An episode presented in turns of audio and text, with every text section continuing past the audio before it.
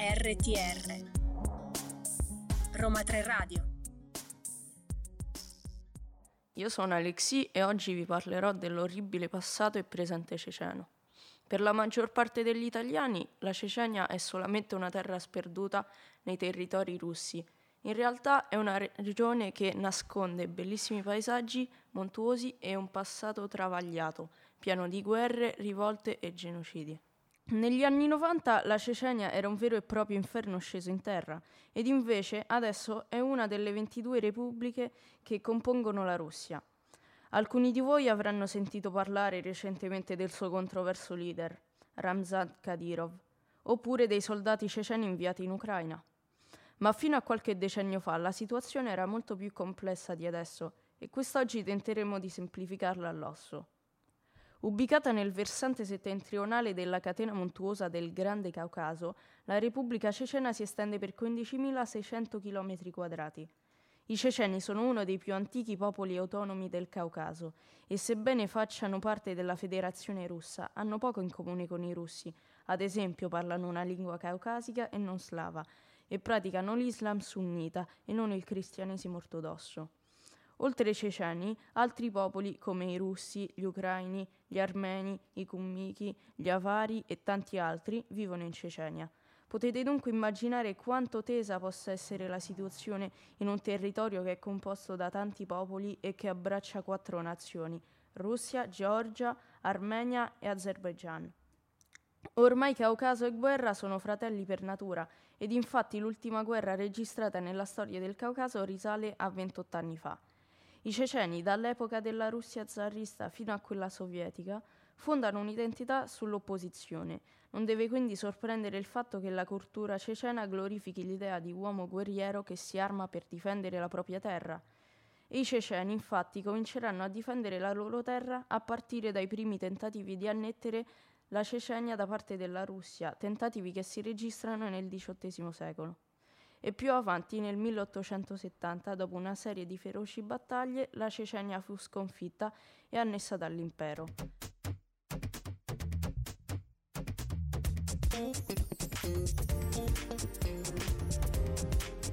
RTR, Roma 3 Radio.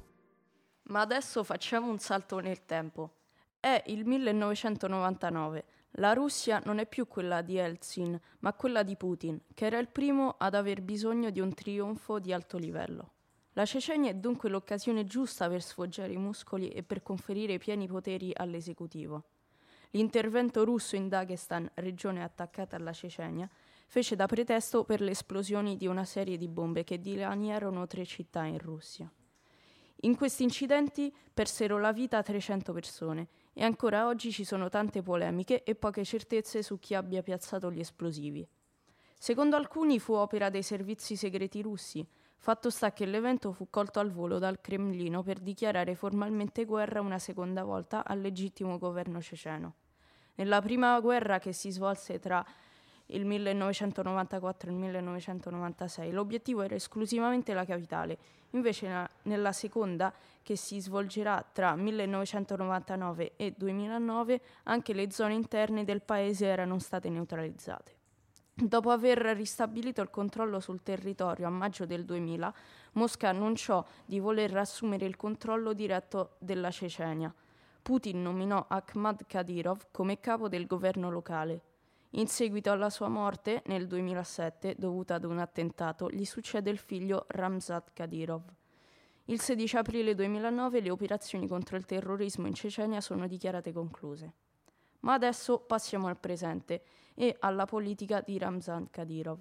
Accusato varie volte di omicidi e torture, somministrate soprattutto nei confronti degli omosessuali e oppositori politici, uno dei casi più famosi è l'assassinio di Boris Nevkov, oppositore russo che spesso criticava e accusava Kadyrov. Ad aprile 2017 la testata indipendente russa Novaya Gazeta, ripresa poi Amnesty International, ha puntato il dito contro Kadyrov, accusandolo di aver aperto in accordo con il Cremlino un campo di concentramento nel quale vengono torturati uomini omosessuali. Il presidente ceceno ha negato il fatto ed il suo portavoce ha affermato che non si possono perseguitare coloro che semplicemente in Cecenia non ci sono. Come capo del servizio di sicurezza presidenziale ceceno, Kadyrov è stato spesso accusato di essere brutale e spietato. Per la stampa è implicato in numerosi casi di tortura e omicidio.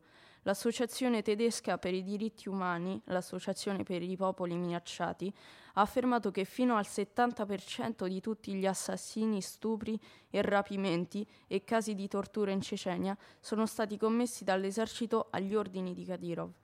In seguito a questi accadimenti, Kadyrov è stato soprannominato dai media occidentali il macellaio di Grozny. Durante la pandemia Covid-19, Kadyrov ha inizialmente negato l'esistenza del virus e per alcune settimane non ha assunto misure volte a contenere il contagio.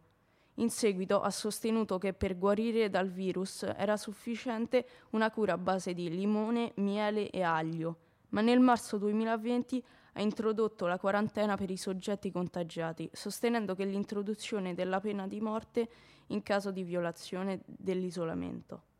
A questo, pon- a questo punto sorge una domanda.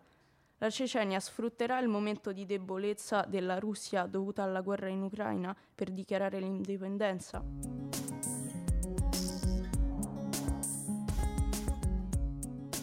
RTR Roma 3 Radio